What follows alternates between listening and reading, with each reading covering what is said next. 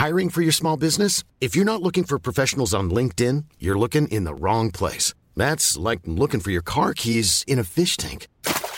LinkedIn helps you hire professionals you can't find anywhere else, even those who aren't actively searching for a new job but might be open to the perfect role. In a given month, over 70% of LinkedIn users don't even visit other leading job sites. So start looking in the right place. With LinkedIn, you can hire professionals like a professional. Post your free job on linkedin.com slash people today.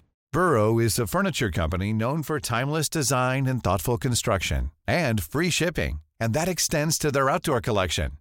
Their outdoor furniture is built to withstand the elements, featuring rust-proof stainless steel hardware, weather-ready teak, and quick-dry foam cushions. For Memorial Day, get 15% off your Burrow purchase at burrow.com slash ACAST and up to 25% off outdoor. That's up to 25% off outdoor furniture at burrow.com slash ACAST. Everyone knows therapy is great for solving problems, but getting therapy has its own problems too, like finding the right therapist, fitting into their schedule, and of course, the cost. Well, BetterHelp can solve those problems. It's totally online and built around your schedule. It's surprisingly affordable too. Connect with a credentialed therapist by phone, video, or online chat, all from the comfort of your home. Visit betterhelp.com to learn more and save 10% on your first month. That's BetterHelp, H E L P.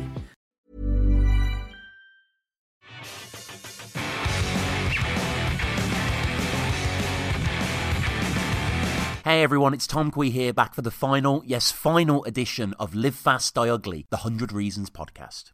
And up top, I just want to thank again all the great guests on the show. We've had eight total, that being the core four, of course, of Colin, Larry, Andy Bews, and the Andy, plus Blair, Rad, and Alan. And altogether, crazily, the podcast, when all the episodes are added together, is more than seven hours.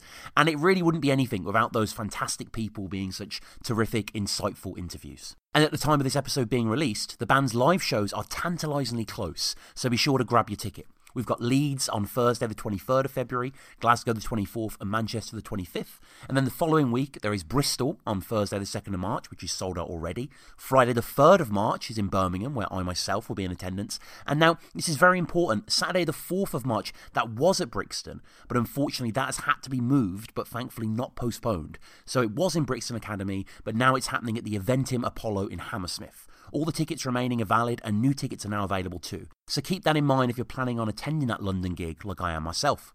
So yeah, support the band as ever, stream the music, pre-order the album, grab some tickets and all that good stuff. And there is a new song out from Glorious Sunset just as this episode drops. And let's have a listen. It's called So So Soon.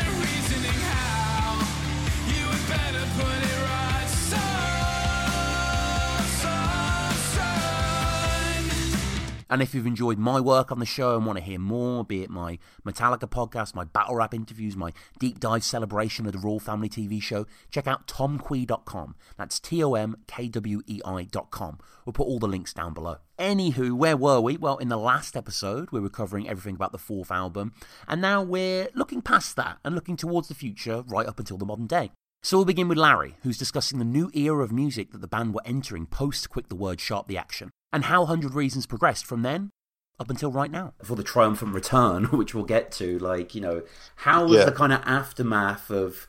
I don't want to say running out of steam, but maybe running out of road a little bit. There were, you know, it was like an era of Gallows and Enter Shikari and Bring Me the Horizon, and it was Yeah. a different time, wasn't it? Yeah, it was. In fact, we went on tour with Enter Shikari Mm. around that time because they because they were all big fans of the band and had the same agent, Rad, and still do.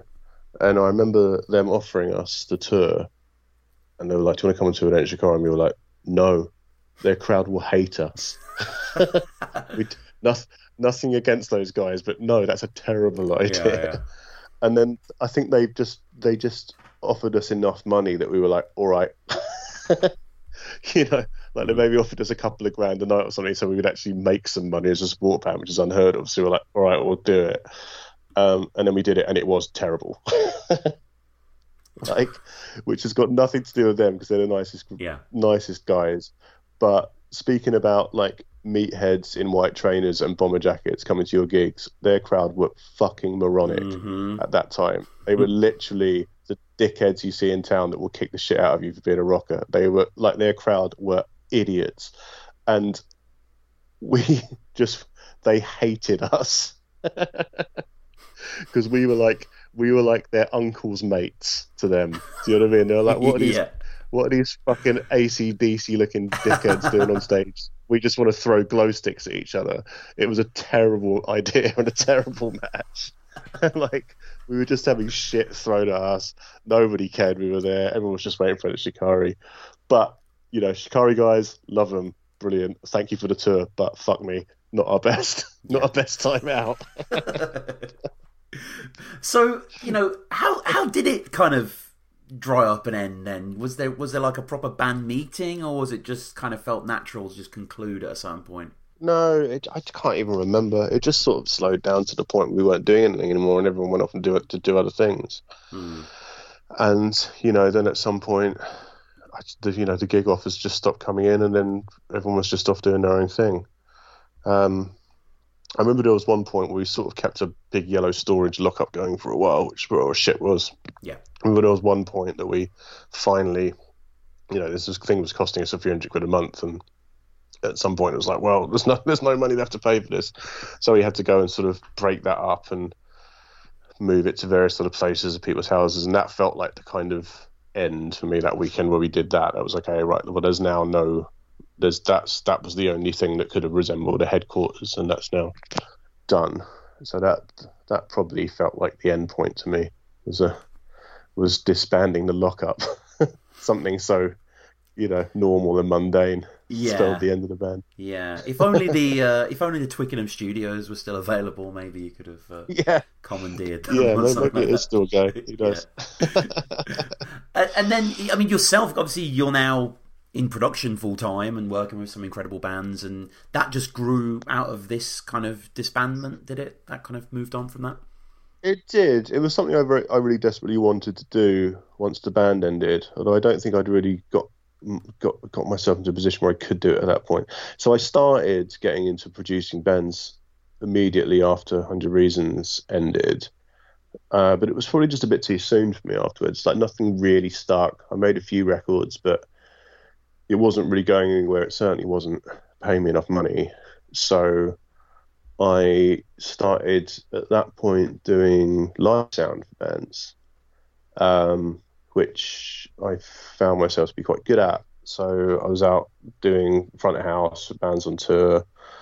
Um, ended up I did, did a few gigs with Hard-Fi. Remember them? Like I was in J- Of Japanese course, with them. Yeah. Um, stars of CCTV, yeah. Stars of CCTV. So I did that, and but, but but after a few years, by the time I finished doing front house, I was doing Lana Del Rey, fucking Australia and China tour, and some quite decent stuff. Yeah. But generally found it to be a little bit unsatisfying, Mm. and you know that was probably the time in my life where I was the band had just ended.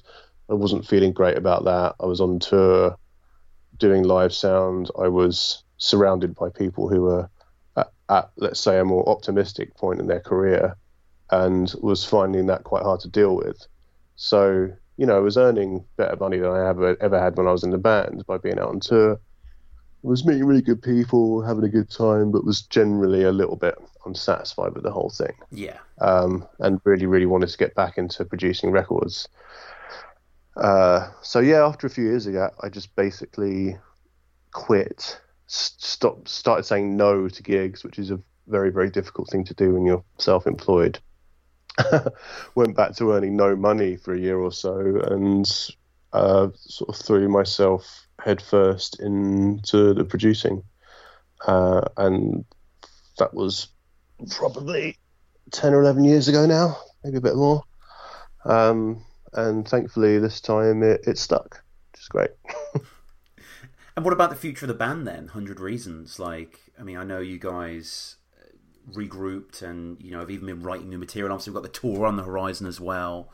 Like, Yeah. how did how did that happen? Was it like just a you know simple text, or obviously you guys were still kind of cordial, I suppose. Like, yeah, we're still cordial. I mean, we don't like hang out, but you know, and Colin and the Andy carried on doing their acoustic gig thing. Yes. When we weren't doing anything, I've always been the well, me and Andy Bews have generally been the naysayers when things get offered. I mean, Andy because he lives in America and just you know he's a bit removed from the rest of us anyway, um, and me just because you know I don't want to do hundred reasons stuff unless it's going to be really good. Mm-hmm. Um, I'm not like you know I'm, I'm, fair play to them for for doing acoustics and stuff like that, but that's not me. That's not what I'm going to do. Yeah. Um, so you know I want to do it if we're doing a tour and doing something cool and there's going to be loads of people there. That's that's the marker for me. so there was a bit of talk around doing just a solitary gig at Brixton Academy. This is a few years ago now, because of COVID and whatever. Mm. Um, so I know Colin was talking to the agent about it, and then I got wind of it somehow. I think maybe Colin even got to I can't remember. And I was like, well, are we going to do one gig? And then we just started talking about it, and then it spiraled into doing more than one gig, doing a tour. Then it was just like, well, if we're going to do it, we need to have a reason to do it. So why don't we try and work on some new material? And that very quickly spiraled into making a record, which I don't think I was really expecting was going to happen, to be honest, because um, it's been so long since you tried to make any music, and I've always been quite daunted by the prospect of making a Hundred Reasons record because I know how much work goes into it. So, um, we just started doing a few tentative evening writing sessions because obviously, you know, like we're all older now, we've got our own jobs, and Colin and Andy have got kids, and mm. you know, time is more precious when you're in your forties. Um, so we just do these little writing sessions where Colin would come to my studio in Brixton, maybe once or twice a week at points, or maybe even just once or twice a month. But he'd come over for these little evening writing sessions, and we'd be there for probably two or three hours at a time. And in those two and three hours, in those two or three hours, we would attempt to write an, a song, basically in its entirety. Mm. Um, and most of the time, we would manage it. We would come up with a song, or at least something, you know, the, the, the form of a song, or or most of the idea, or something that without too much work could could be complete. And what I loved about that, in stark contrast to the, the sort of mess that was the creative process of our fourth album, it brought that inst- it brought the instant feel back to everything. It brought instincts back in. It it brought things being quick and and mm. having purpose. And and we basically would write a song every time we got together for two hours. And if it was shit, we'd just trash it. And if it was good, it made the record. Um, and we didn't dwell on anything for too long, which is how creatively we were always at our best. Um, and so, in that way, even without really realizing it, we wrote nearly 20 songs in probably over about a six month period. Um, and you know half of them have gone directly in the shredder where they belong but what we ended up with was 10 really really strong tracks which we made a record with which which uh, is one of my favorite albums we've ever made uh, which is not something i was ever expecting to say about a new 100 reasons album I, I'm so hyped to hear it. And, you know, how are you guys feeling about the tour itself? Like going on a fully fledged jaunt that was delayed, but you know is now imminent ish. well, um, when's this coming out? By the way. Um, yeah, no, I probably closer to the tour, to be honest with you. So not for a little while. Okay. Mm. Well, the, I've the the tour is still happening and it's still moving, but I've thrown a spanner in the works by the fact that me and my girlfriend are expecting a baby. Oh, congrats! Um, and thank you very much. But we're expecting it on the seventeenth of February, which until previous until now was going to be the first date of the tour. so, um, so we're moving the first two dates, I think, just to afterwards. We're keeping most of it the same. Um, so yes, it is still going to happen though. So yeah, my feelings about the tour have been mixed up in that a little bit recently, but I'm like, I, am I excited about the tour? Yes, I am excited about the tour. Um, I'm not prepared for it yet. Let's say, but I will be near the time. It's some. I've been making the record. I've been worrying about that. The tour is like the next thing I'm worried about, and I'm probably not going to start worrying about that for another month. But we are starting to talk about the production and everything. I just need to get on with learning the songs. But um, yeah, I am excited for it. I'm excited to be doing it for Heroes. Um, I'm excited to be doing Brixton again. I feel that when we did Brixton Academy last time, we were like rabbits stuck in headlights. I think we were terrified of the occasion, and I don't think any of us enjoyed it.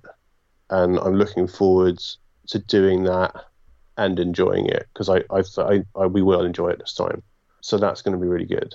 That's all I can really think about it for now. I don't know if we're going to play any new songs. I don't know what the set's going to be. We have started talking about it, and I guess we'll call it nearer the time. I guess we'll see how the new stuff goes down because we would like to play new stuff, but we also very, very much realise what people are there to see and what people have paid their money to see, and it's not new songs. What I want it to be is a a celebration of everything that we've done, weighted in favour of the stuff that's popular. But it needs to be a celebration, um, and possibly a good send off because I'm pretty sure we won't do something like this again. well, I'm going to be there, and I live in Birmingham, and thankfully the Birmingham show is actually on a Friday. So uh, yeah, well, they're, they're, uh, uh, well, you've no, you've noticed they're all on weekends. Oh, they are. Of you course, know, I didn't even. Yes, classic returning band. Yeah, I see that. Yeah, that classic returning band. Yeah, we we've all got jobs. Yeah, yeah, yeah. We're not. We're going to find it harder to sell tickets on a Monday. So yeah, yeah. just three weekends in a row. No, no, fair enough, fair enough.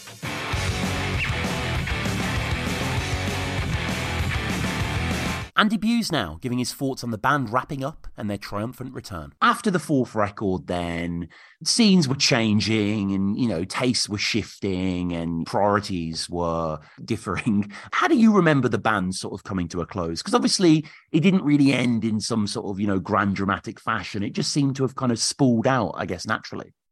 It did. Um, if memory serves me correctly, we kind of we kind of fizzled out actually. We, we sort of the, the fourth the fourth album uh, as a whole was a little bit of a, a I don't know, it was, it was a little bit of a downer really. And I think by the time we'd done that and it had been released and we'd done a tour and we we sort of we'd gone to Japan, we'd come back, we'd done a few things with other bands. I think it just kind of everything had lost its its appeal. I think at that point, and I just don't think we I don't think any of us particularly wanted to be in the band anymore. Um, other members of the band may say differently to that, but I think that it just got to a point where we weren't really we weren't really doing it anymore. Does that does that make sense? Yeah, yeah we weren't our hearts weren't in it, I suppose. And and I think our attentions had gone on to other things. Um, all of us had drifted drifted in separate places and um yeah so i think it kind of it did it just kind of fizzled out really i don't there was no point in it where we were kind of you know we didn't have a massive argument and then that was it and we all walked off. Nothing like that happened. I think we literally just stopped rehearsing and then i think we just stopped playing gigs and, and that was it and we kind of just went off. And it's we sort of ceased to exist and it was a, it was kind of, kind of strange really. I don't remember any particular point in which we sort of sat there and said right well let's not be a band anymore. I hmm. don't think it actually happened and we we did have these little. I mean, that would have been late 2007, I suppose, 2000, early 2008, I suppose, where we would have done a tour and that would have been it, and then we would have gone off and done other stuff. You know, we all, I think we all stayed within the music industry, but we just went off and worked in different places, did different things, and I think we came back and did maybe one more tour, uh, just a little tour of the UK, and then I think after that, that was that, and we didn't I don't think we really even spoke about the band for a good few years after that. I mean, we was we were still friends. I mean, I, I used yeah. to hang out with all the time in London. We we lived in London, so we'd always hang out, um, and we'd always talk. And the Andy went off to be in. He he was in a few bands. I think he's he's one of those people that just he's brilliant and he just can play in any band, and he he does so. You know, yeah, yeah. Good. I mean, Freeze the Atlantic, and then Raging Speedhorn, crazy outfits, and it's kind yeah. of it's kind of credit to you guys, isn't it? That all four of you post the band went on to really interesting stuff. Like, you know, we spoke, I spoke to the guys individually about this, but like we just mentioned Andy and then uh, Larry in production and then Colin moving mm. more into kind of academic, you know, music industry kind of circles, which, which yeah. is great. And, um, and let's just talk about yourself briefly, um, because you, you moved more into the live industry game. Is that right?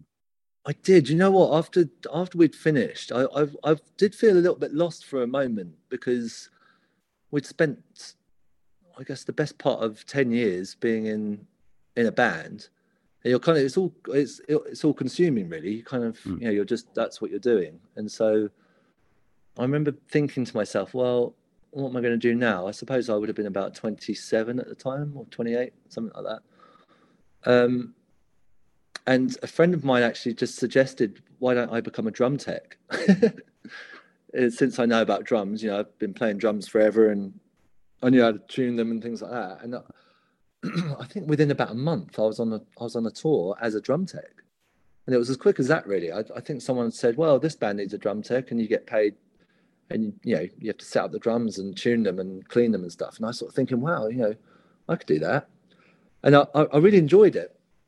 And I went on from there. I drum tech for quite a few bands. I went on from there to be uh, as I went into set carpentry. So I started building mm. uh, sets for bands. And um, from there, I went on to show calling, you know, a bit of stage managing, just all sorts of things. Really, it's I'm very, very um, fortunate that that being in in Hundred Reasons, it was almost like kind of setting up for what came afterwards. You know, when you're in a band, you you make a lot of contacts, and um, yeah, so I went to behind the scenes of the music industry, and I'm still there to this day. I still go and work for. Uh, for bands, and I, I, I really, I really enjoy being, being this side of it. You know, it's a different, there's a different set of pressures involved, but it's it's really nice to still be involved in music and still be involved in the live, the live arena, as it were. And, and, and um, with with artists such as Queen, right? Yeah, I'm lucky enough to work work Queen. Yeah. how, how did you know that? Just a little bit crafty googling around, but I mean, you know, I think who else have you worked with? If you don't mind me asking, because I know there's like a gallery of stars there. Yeah, I've worked, I've done a lot of work for. um So I worked for Pearl Jam. Um, oh. Calvin Harris, actually, the DJ. Yeah, I've built some of his uh, DJ risers, which is cool. Uh, I've done some stuff with oh, all sorts of artists. Like, I can't even remember now. There's so many. Yeah, yeah, yeah but it's it's really nice. You know, actually, one of the, my most fond memories is uh, you know the band the Kooks. Mm, yes, of course. So I was I was a drum tech for the Kooks as they were kind of cl- climbing the ladder to stardom, and that was that was actually really lovely because they were I think they'd released a, their first record and they were kind of going to release their second record, and I became their drum tech, and watching them do kind of what we'd done ten years earlier yeah. was actually really nice because they went from playing kind of smaller clubs to playing really big venues, and they were and it, they they were kind of like really enjoying themselves, and it was it was nice to see it from a different point mm. of hmm. view, from sitting behind the drums as opposed to on the drums, um, and that's that's kind of nice, and I, I think that I think that um, going on from there, working with sort of huge arena bands, I worked with Muse for a, bit as well, uh, Muse obviously were old friends of ours, so that was quite nice. Yeah, you you beat them at the Kerrang Awards way back when. Yeah. yeah, they went on to do some good things. Yeah, yeah, a little. Yeah, so I, I, did some work with them, um, and it's it's I I just love being in music. I think ever since like I like I said, ever since I walked into Wembley Stadium on that day in 1992, mm. I knew that I just wanted to to be involved in music any which way I could be. I, kn- I knew that that was for me. And so, even doing the work I do now uh, behind the scenes is just as rewarding as it is being on the drum set um, and playing in front of all those people. I, I, still love building shows for people, and I just love the industry. I just love music. You know, it's it's a part yeah. of me. I think it's yeah, it's just who I am. I think there's there's um, there's a lot of people like that, and I'm I'm very fortunate to be able to um, to be working in music still after all these years 20 22 years or something being touring um it's great yeah very thankful for that and of course you know the band are set to return we've got the new record as well in the yeah. pipeline Like, really uh, exciting. uh, oh yeah, and like, how, how did that happen from your point of view? Like, how did that all come together? It's quite funny. So we, we've always been buddies. You know, we've always talked. Um, I don't. I can't remember exactly how it happened now, but during uh, lockdown, we sort of started all talking on Zoom as buddies, like we do. Hmm. And I, I think that someone had said, hang on, my memory is so foggy with this, but we were going to do some sort of tour. Like I think Colin had brought that to the plate. Like, what? Let's do a tour in in like next year or whatever. This is before before uh, lockdown, and um, I think we all thought, yeah, that'd be fun. Let's let's do a tour. We haven't done anything for a while, and then lockdown happened, and I think that then we, Colin and Larry maybe started talking about writing writing some new songs, Hmm. and I think they they they had a jam one night and came up with a song and sent it to uh, the, me and Andy, and it was really good. And I was sort of thinking, wow, yeah, this is actually quite good. So then we sort of discussed via a Zoom call, like, should we try and write some more music? Because we, we didn't really have any thoughts beforehand on writing new music together. That wasn't a plan. Um, and it became a plan because they all started jamming over there. I live in, I live miles away now. So um, I wasn't right there in London. So the, what they were doing is they were writing and sending me what they'd come up with, like these little kind of really rough demos. And I have a drum set at my house, and I'd, I'd kind of just play what I thought would be good for it, and then send it back, and blah blah blah. And we started. I was amazed on how good how good it was, having not written anything in God, what fifteen, maybe sixteen years.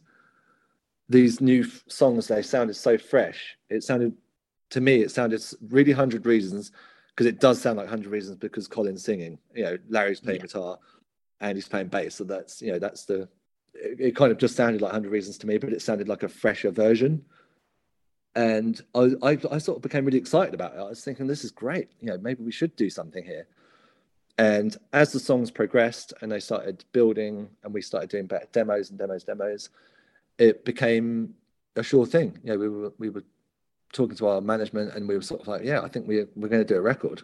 Let's yeah, let's do a record, and that's how it came about. As far as I was concerned, it was um, it was almost a uh, not planned thing that just came about, and now we're very pleased that it did, because it's all it's really exciting now, and I, I think we've we've we've written genuinely a very very good record, and I'm very proud of it. I think we're all very proud of it, and um, we're really excited to, release new music, and really excited to get back out there and do some do some touring And after all know- these years. Well, yeah, and uh, we haven't really touched on this properly yet, but we mentioned this to other people. You are obviously overseas. You're you're in America. You're recording this in America. So, how is it working in terms of the rehearsals? Uh, We're recording this in kind of late November, so I'm guessing Yeah. that's going to be happening soon. Or Well, I, I so I have um I have a drum room set up in my house over Yeah. here, and so I I basically sit there uh, with headphones on, like I did when I very first started playing drums, drumming to that Nirvana Nevermind record. I'm doing that again, but with our own records. so it's gone full circle for me. I'm in on my own in my drum room, Yeah. uh, rehearsing by myself to to the songs, and then eventually I'm gonna we'll I'll go over to the UK and we'll we'll do 'em- you know we'll do a bunch of rehearsing with all of us together, and then we'll go out there. Yeah, so I I there was a period of time I I mean I didn't play drums for maybe I would say like about eight years actually. I didn't Mm. even sit behind a drum set, and I've been um, yeah the last sort of year or but I suppose the last two years I've had a drum drum room set up and I've been playing around again, and I've kind of re rediscovered my uh, fondness for the drums and um, I've really been enjoying it. So yeah, by the time the, the tour comes around, I'll be match fit. and it's it's crazily been about it's been more than eight years since your last show, which is at Sonisphere. Yeah. So yeah. oh, I didn't I didn't play that show. Oh, you didn't? Um, okay. No, my good friend uh, Joe from Hell is for Heroes stepped in and played a couple of gigs for. me. Right, Uh, That was quite funny, funny one because we did we did these reunion. No, we did anniversary shows, maybe 10, 10 years ago, I suppose. Uh, we did the Forum and Manchester Academy and things like that, and that was the last gigs I played with with Hundred Reasons. And then I remember Larry phoning me up saying that they'd been offered Sonisphere and could I do it? And I couldn't do it. I had I, I had other I had to go and do other things, and so uh, yeah, they asked if Joe could do it. And Joe's a fantastic drummer; he's brilliant. And so he phoned me up actually and was like, "Oh, do you mind?" And I was like, "Mate, do it. You're you're great. You'll do it. You'll do a great job." Yeah. And we're very very old friends. Um, yeah, Joe and myself, so we go back a long way. So I was quite happy for him to sit sit there and play drums for me for a couple of gigs, and he, uh, I, I hear he did a really good job. So, so there it is. Yeah, so that's good. But I, am yeah, I'm glad to be um, playing these uh, these these shows, and of course, like you said, it's my Vitriol and Hell is for Heroes playing too, and we're all old buddies, so it's going to be it's going to be so oh, much. Oh, it's fun. a dream lineup, isn't it? For like, it's a, for for a hundred reasons fan. I mean, it is just like kind of it, it yeah. you know it's equivalent to like the GNR show that you went to. It's a, a similar sort of trivium of legends kind of coming together. I mean, yeah, I guess if you were into sort of heavy guitar music in yeah. the early 2000s, this is the gig to be at. Yeah.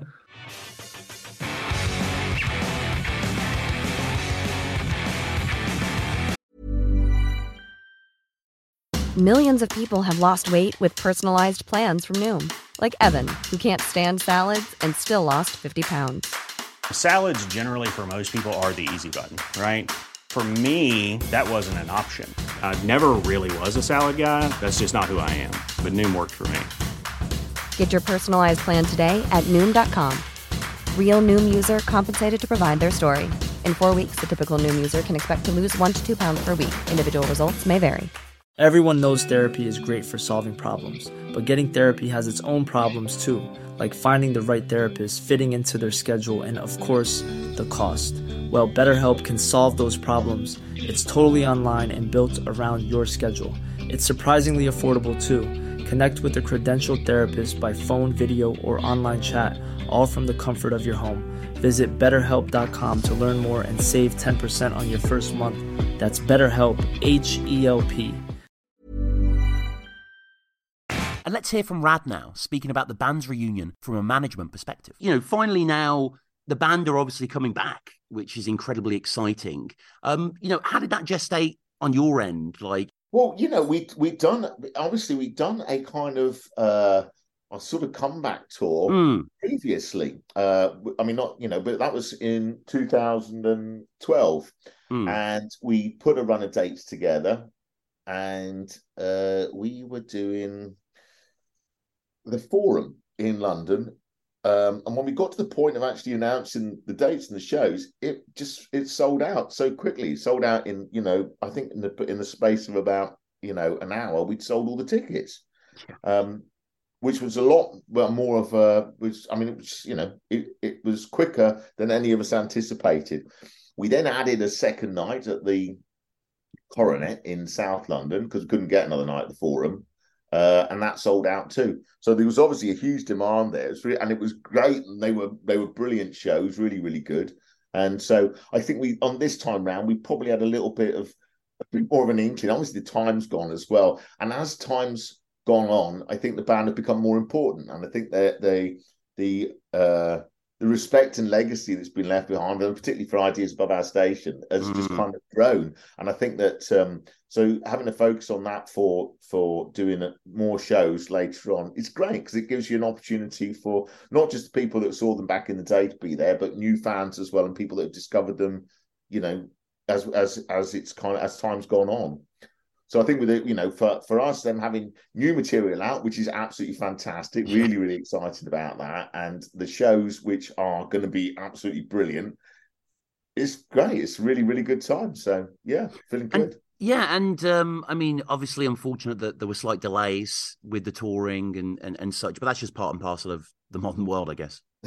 yeah, that's, yeah, that's just what touring is these days. Instead of us like uh, you know, strategizing and thinking about when we're going to do something and book a tour. What we do is now we book a tour and then we book a tour again and we book the same tour four or five times in a row um, until we've just punched ourselves in the face repeatedly for four years. It's great fun. And I mean, I know nothing's set in stone really, and obviously we've got this UK tour that we're building towards 2023. You know, if you listen to this, get your tickets if you haven't already. I certainly have. Like, is there scope perhaps to go overseas in the future? Because obviously, Hundred Reasons are popular in many territories. Yeah, definitely. I mean, I think that you know, obviously, we, uh, in terms of what you were saying about, about touring and the fact that this has been knocked on, that's relative, and it and it, it, is a thing. It's like you know, the costs of touring are somewhat higher. They're they're definitely there, and it's you know, I I think that there's there's scope for us to do some things overseas, definitely, but I think they would need to be cost effective, and you know, so I think we just need to look into it. We had certain territories where the band were strong, but uh, you know, and I think there's definitely scope for revisiting there. And I think there's an enthusiasm from the band as well. So mm. I hmm. think we'll just take it a little bit day, day by day and just see how things develop. And as opportunities present themselves, if everyone can get themselves in order and feel like they do it, they want to do it, then great, we'll take it further. I mean, you know, to be coming back in and having putting your flag in the ground and having a start point of being a sold out show at Brixton Academy for your London show it's pretty fucking robust, honestly, and I think that's a that's a good statement, and it puts you in a good stead. And if they want to do more, well, fuck it, yep, let's do more.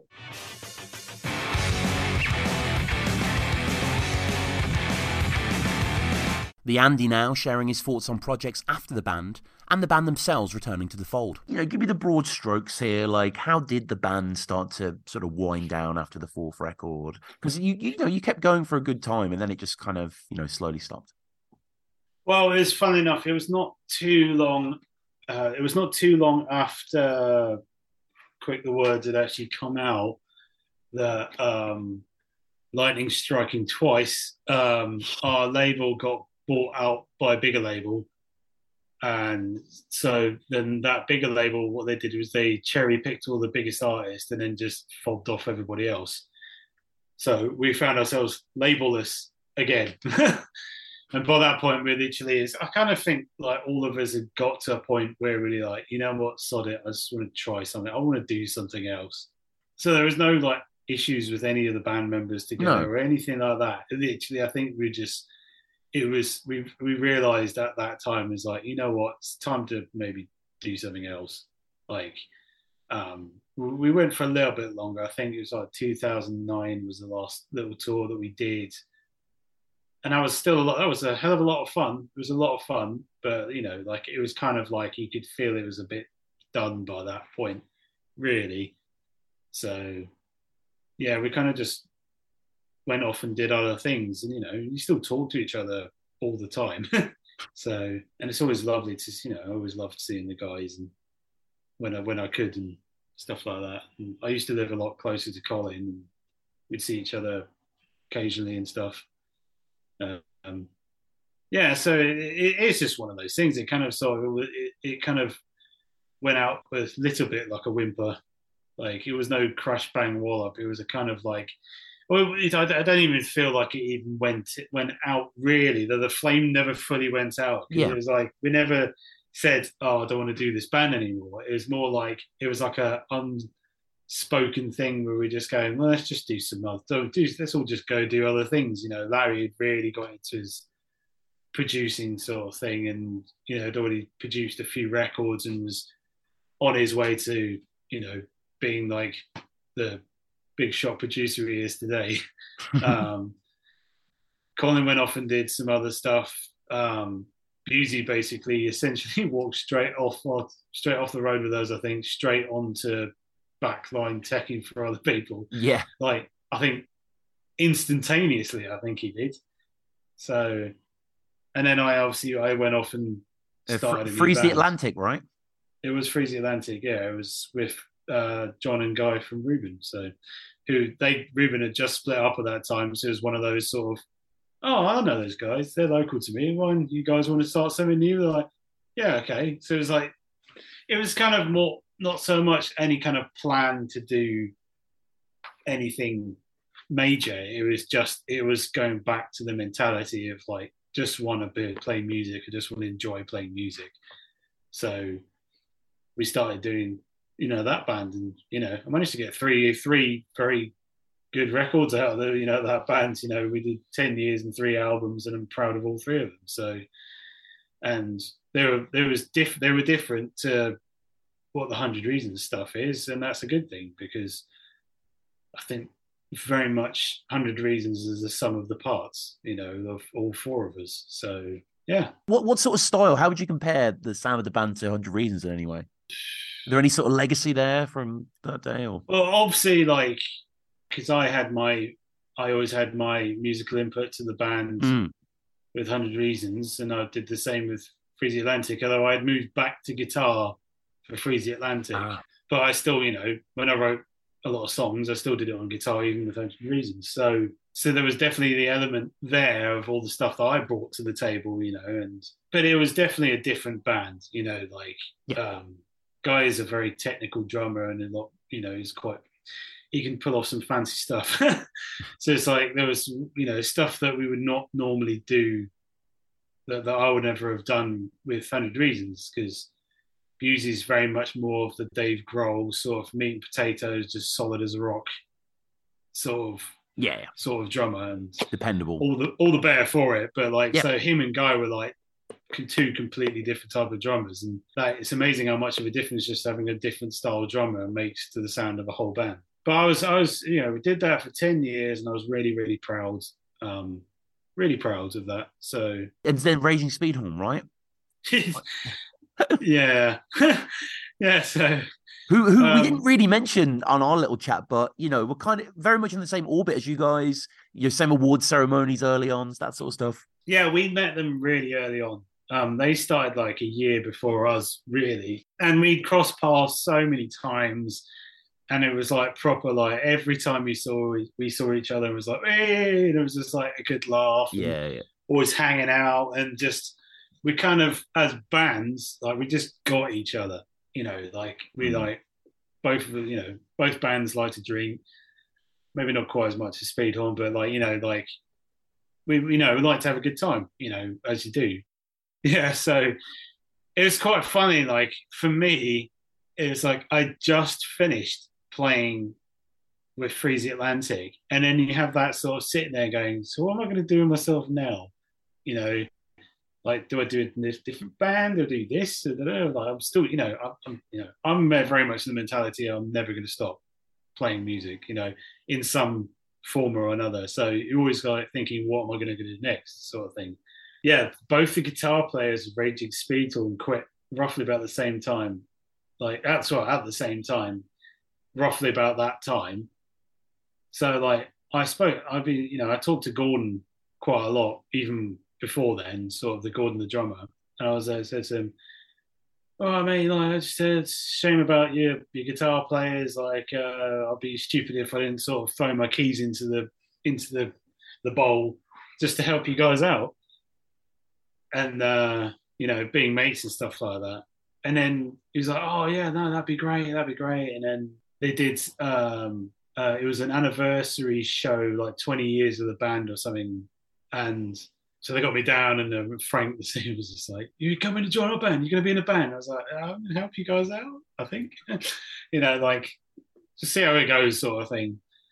And then the next thing I hear is that, oh, they did a post up. Oh, Jim, who was in the band but quit the band, has decided to come back um, or maybe was press ganged into coming back again. But like either way, he's back in the band.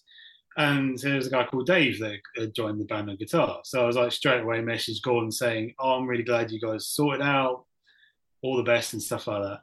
And then about a week later, I get a text message off Gordon going, uh, "Have you still got all your bass stuff?" I was like, "Why?" because at the time I didn't realize that their bass player had also quit. So yeah, hilarious, hilariously. So I started originally put my name forward to help them out on guitar, and ended up playing, being like helping them out on bass. And it's uh, I was always mentally like I was like I'm just going to help you guys out for a little bit, you know, just as a mate sort of thing. And then I remember the second gig we played, it was like Birmingham Academy for some festival. I can't remember what it was some festival was like really busy. Like there's a main room in Birmingham Academy, really busy, crowd were Mm. going off. But halfway through the set, I went, "Oh, sod this!" So I walked over to Frank, just went, "I'm in." He's like, so there's actually video footage on YouTube where it's just like of that of that gig. You know, Frank, they just hear Frank go, "He's in." He said, "He's in. He's in." so it was so yeah. That's yeah, been interesting to be to be playing with them though. Although I I very much come from like uh you know back in the day I was all about pretty you know loud metal bands. You know, like it was all about metal. You know, I listened to nothing but death metal for about two years when I was a teenager. So Mm. you know, um, but you know, bands like Bolt Thrower and Carcass, and you know, make it slightly lighter like Pantera. but you know, I just loved, you know, just it just needs to be like just full on, and you know, bands like Entombed are definitely my jam. So. It, it, all those sorts of things. So, funny enough, doing Speedhorn, and I was always like, for years, I was always like, oh man, I really need to get some like just a filthy dirty metal band going, just so I can just play metal. Yeah. Because you know, we, we had sort of snippets of like metal with uh Sure. with a hundred reasons, like little bits and bobs where it went like really light. and it's you know, that's the thing, like Colin's got a great voice, but he's also got a, like an incredible sort of screaming voice, just like pure volume.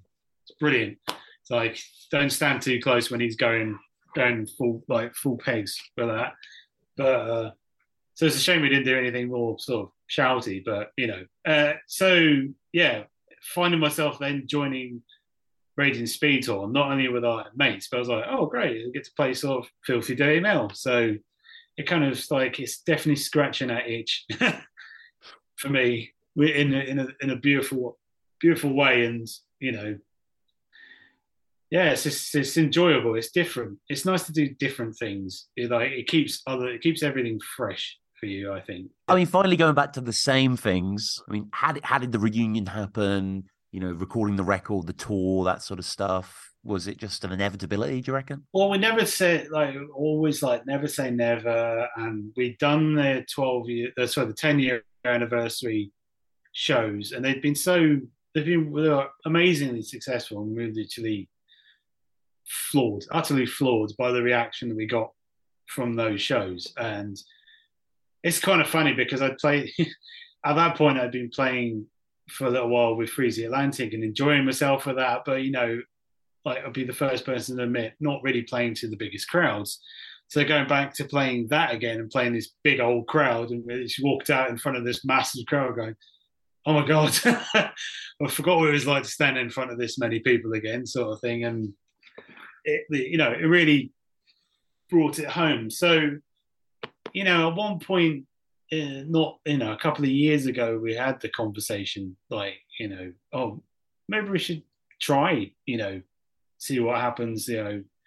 And you know, Larry had his studio in Brixton, so we would try to go down and see how it came came out. And the first sort of writing session that we had, like, we came away with a song that actually is on the album. I won't say which song it is, but it's actually it's made its way on the album, and like it was like all of us went, "Wow, this actually is like you know we're not we're not just sort of old dudes basically just sort of trying to recapture something. Like there's actually something here, you know, Mm. like like we've actually we could actually do something decent, you know, because none of us were in any kind of mentality of just sort of going through the motions or just trying to play on the nostalgia or anything like that. Like it had to be good, you know, for us to be interested and to want to do anything, like anything new and stuff like that.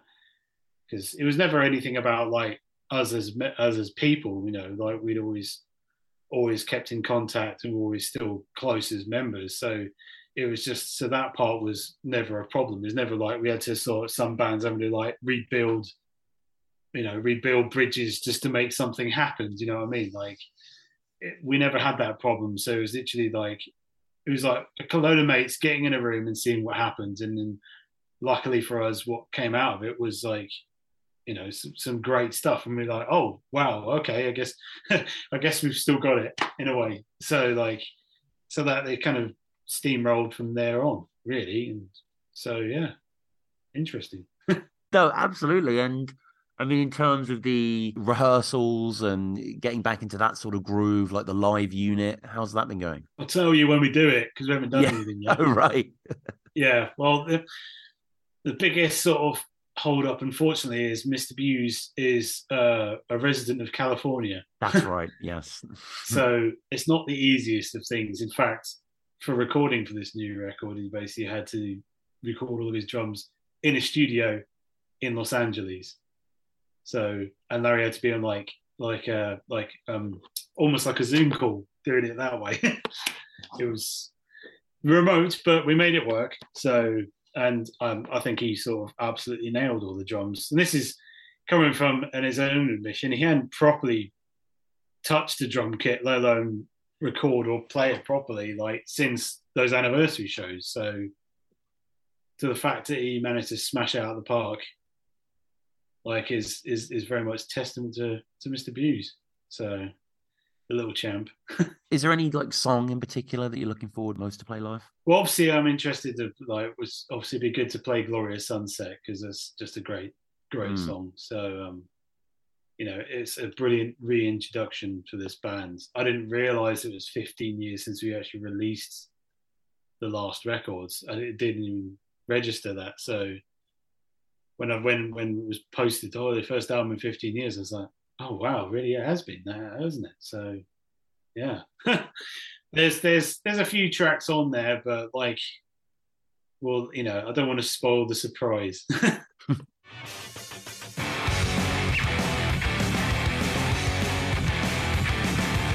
And in our final segment of the whole series, here's Colin with his take on the band's glorious return. I, I guess finally, then to conclude, what about the new shows that are upcoming? Obviously, they've been much delayed. You know, I've got my ticket for Excellent. Birmingham, the 3rd of March 2023. Can't wait to see you guys finally. You know, how did the organization come together? And I mean, obviously, the inevitable delays that have affected it, like, you know, what sort of impact have they had in general? Like, have you been adding more songs or, you know, only growing tighter? I think it was something that where we we needed to have a reason to play, no pun intended. yep. um, and the whole point was was to do something probably more about sort of actually play the shows. I think in sort of twenty, it's either twenty twenty or twenty twenty one. We were talking about it sort of just before the pandemic. But the thing for us is that if we are going to go and play the shows, we wanted to go out and play the shows because we were all into the idea. But Larry is very much about well, it's got to be compelling. We've got to have a reason to do it, so on and so forth. So we weren't trying to build it around 20 years of ideas or anything like that. That was never the intention. Although the shows did look like they were going to be in 2022 at one point. The idea was just go out, go out with some friends and stuff, and again, just go out and play some shows and have a really good time. And then the other answer I'm going to give you is that Larry again we were sort of talking with the booking agent and it's like well what can we do? How can we make this into something that's really special and really really cool? And the, the deeper discussions came about the fact that we didn't really want to do like oh we haven't done anything for a while. Here's some shows because we need the money. And it wasn't about that. Um, but when we were talking about the shows what we really wanted to do was go into a writing room together and see how that panned out first. Mm. So me, Larry, and the Andy, we did that, and it was amazing and it was awesome. And we hadn't really seen much of each other. We'd hardly talked. Um, really, I mean, I keep in very regular contact with the Andy, but Andy Bews, I speak to every now and then, and he's great, and it's no problem when you do speak to him. And it's the same with Larry. But to sort of, sorry, sadly, like Busey couldn't be in the room because he was in America, but we WhatsApped him afterwards and stuff. But we went and we wrote a track and or maybe we wrote two but anyway it was incredible and it went amazingly well and then we realized okay we did another session and it was really really good and so the initial kind of idea of going out and playing some shows is now understanding that they're you know we've written and recorded a new record that's like i would argue and this is why i kind of said it earlier in the chat where the Run was best up to a point because the new record that we've written is better than anything we've ever done. Damn. So the confidence is there for us to go and play some shows and have a good time, but not feel like we're milking an audience, but going we're going out to play the shows because we've got something new to play you, and it's really fucking good.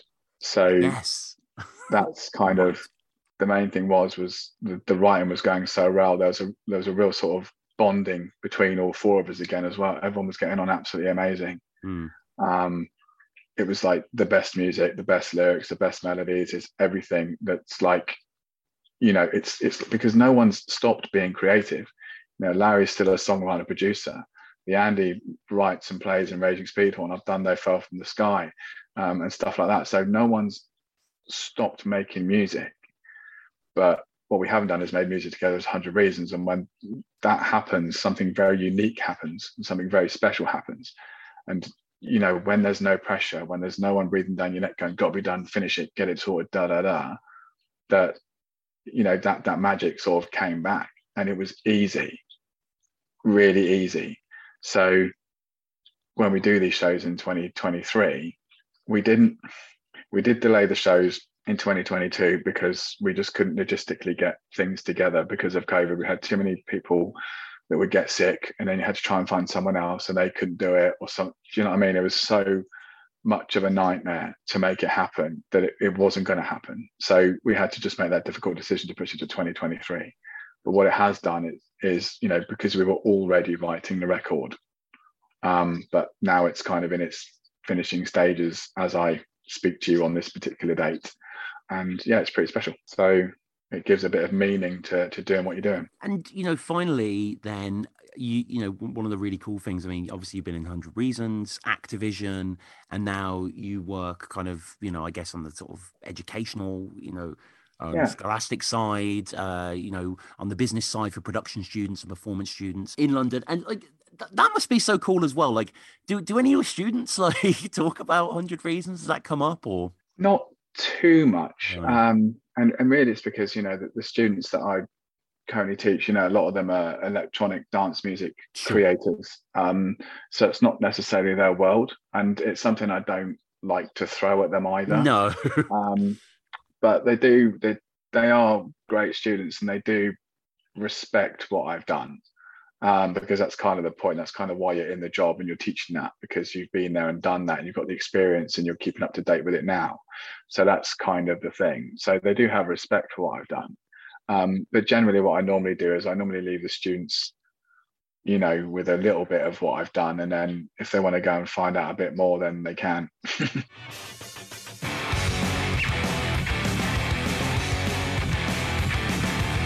So there you have it, guys. That is the final edition of Live Fast, Ugly, the 100 Reasons podcast. Well, I say final edition, I mean, this is the story, essentially. This is the history of the band that we're done with. But there is more coming, as this episode made clear. So potentially there'll be something in the future, perhaps, at a gig. You know, we're still working out the details of that in particular. And, you know, I still need to talk about the music more in depth.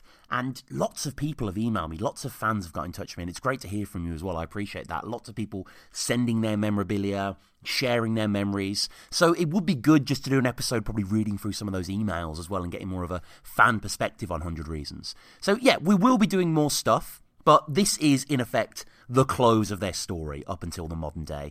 And it's been a real joy to put together. I again want to say a huge shout out to all of the people that I interviewed on the show, everyone that's been listening, uh, so recordings as well, everyone at the label. It has just been it's been so fun, really, putting it together, and you know it's been so great as well to put it out there and to have had such a good response. So as ever, this has been Tom Kwei. It's tomkwei.com if you want to help support me, and go support the band as well. Get tickets, pre order the album, save the songs to your playlist, tell a friend, share a video, anything, you know, just get the word out there because we all know how amazing this band is, but more people, more people need to know that as well. So yeah, this has been Tom. I guess just thanks to 100 Reasons as well for being such a legendary outfit and, and making this podcast what it is. So yeah, go back through the archive, listen to all the episodes again, and until then, bye.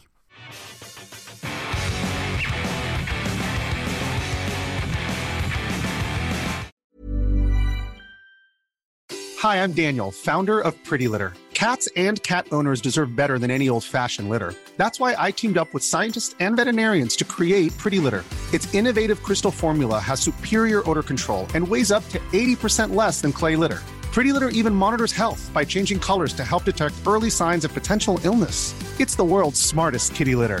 Go to prettylitter.com and use code ACAST for 20% off your first order and a free cat toy. Terms and conditions apply. See site for details. Planning for your next trip? Elevate your travel style with Quince. Quince has all the jet setting essentials you'll want for your next getaway, like European linen, premium luggage options, buttery soft Italian leather bags, and so much more. And is all priced at 50 to 80% less than similar brands. Plus, Quince only works with factories that use safe and ethical manufacturing practices. Pack your bags with high-quality essentials you'll be wearing for vacations to come with Quince. Go to quince.com slash pack for free shipping and 365-day returns. Planning for your next trip?